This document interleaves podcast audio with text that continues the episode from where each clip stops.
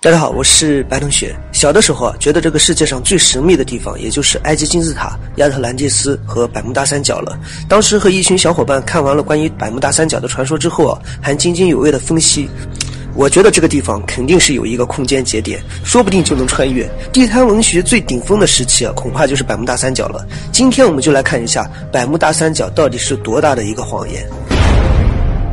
关于这个传说的盛行啊，没有二十年也有十年了。没想到一直到今天，还有很多人津津有味的分析。具体的细节我们就不阐述一遍了，只是大体来看一下事件的经过。关于百慕大三角的传说起因，应该是从飞行员开始的。就是在二战时期啊，有一次飞行时，几个美国的飞行员突然就无缘无故的消失了。为了调查这个情况，也曾经派遣过船队到百慕大调查。但是船队到了这个地方，无线电无缘无故的就失灵了。有人就提议用飞机探查一遍，但是飞机经过之后啊，更让人觉得诡异，因为经常会出现机载人没的情况，就是归来的飞机上空无一人。这个是怎么回事呢？为什么飞机上的飞行员都神秘消失了呢？他们都去了哪里呢？难道真的穿越了吗？到了这里啊，就开始渲染神秘又紧张的气氛了，还陆陆续续的出现了很多的后续报道，说是在一次测试中啊，还真的有一个飞行员没有消失。飞行员的口述十分可怕，但是这些没有消失的人都神志不清。渐渐的，相关的传说越来越多，百慕大三角也有了一个个新的名字，叫做“末日之海”。难道就没有科学家研究百慕大三角吗？难道这么多年过去了，百慕大三角就没有什么动静了吗？在这些文学作品中啊，对于百慕大三角的猜测有很多，有天然气、水和雾说，有金字塔磁场说，甚至还有次声波振动说。我感觉作者都不知道这个次声波振动啊是啥，就写进去了。后来还有人把爱因斯坦的相对论、四维空间、平行世界也搬出来了，爱因斯坦听了都得哭。还有人说是美国政府和外星人之间的协议。绑架地球人去搞什么生物实验？接下来我们就来看一下这些说法到底靠不靠谱，看看百慕大三角是不是真的有那么神秘。所谓的百慕大三角，就是北起百慕大群岛，南到波罗里格岛，西至美国的佛罗里达州三个地方围成的一块海域。海域的面积大约有一百一十八万平方公里，而且这个地方也从来不叫做百慕大三角，这个地方也没有那么可怕，相反还是一块旅游胜地。那既然当地没有百慕大三角这个说法，那么百慕大三角这个名称是从哪里来的呢？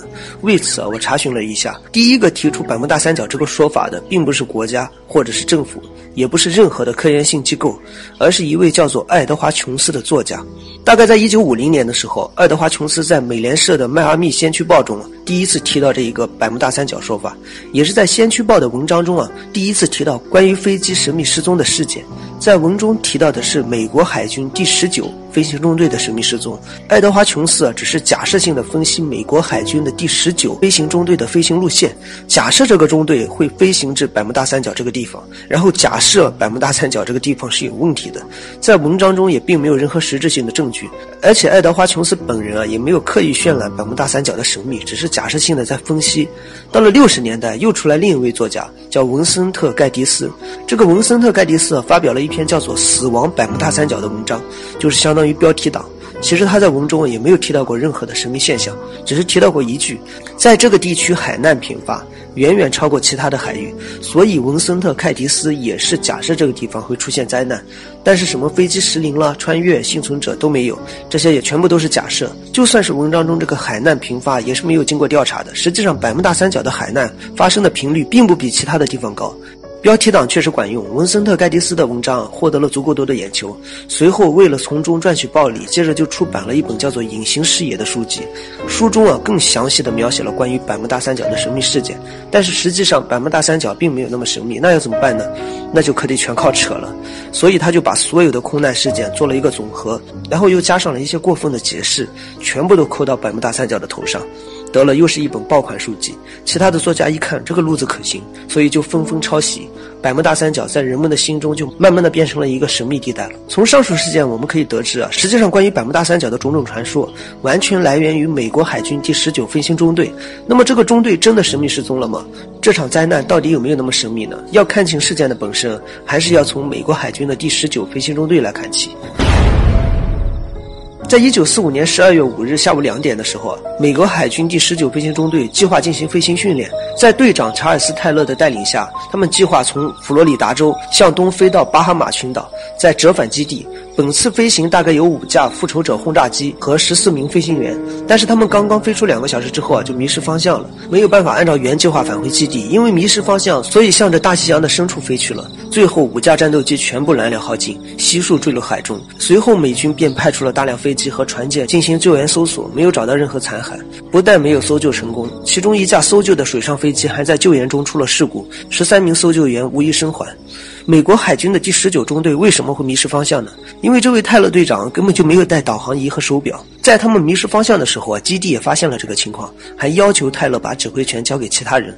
但是泰勒依旧相信自己的飞行经验。有通讯记录表示，在当时有不下两位学生飞行员发觉了泰勒的判断失误，但泰勒仍然一意孤行，从而一去不再复返。当时在该海域的游轮也确实发现了海面上的油袋，所以归根结底来说，第十九飞行中队和搜救飞机的悲剧完全就是人为事故。在恶劣的天气下，一个固执的队长带着十三名没有经验的学生驶向了大西洋深处，好像和百慕大三角没有什么关系。那么，为什么这么一个谣言可以变得人尽皆知呢？难道之前就没有人进行过辟谣吗？为什么谣言这么火，辟谣没有人看呢？真正把百慕大三角推向国际的是作家伯利茨。他看准了商机之后啊，在一九七四年出版了《百慕大三角》一书。大部分地摊文学所参考或者是抄袭的书籍就是这本书。在一九七四年的时候啊，这本书卖出了五百多万册。伯利茨借此赚得盆满钵满，同时也准备把这个理论发扬光大。其实很好理解，如果别人知道了真相，书籍自然就没了销路了。所以就算是制造，那么也要把这个未解之谜的效果给制造出来。所以他开始搜集官方甚至是非官方的消息，用来填补书籍中的科研空缺。然后又找到了很多非著名专家，提出了一些非著名的现象。至此，百慕大三角真的就变成了一个谜了。其实这本书畅销的时候，有很多反驳的书籍出现，但是这些书籍啊并没有大火。未解之谜确实存在很多，但是如果这样进行虚构的话，会使得更多的未解之谜变成地摊文学，越来越乱。所以说，还是要找到真的，抛开假的，这才比较靠谱。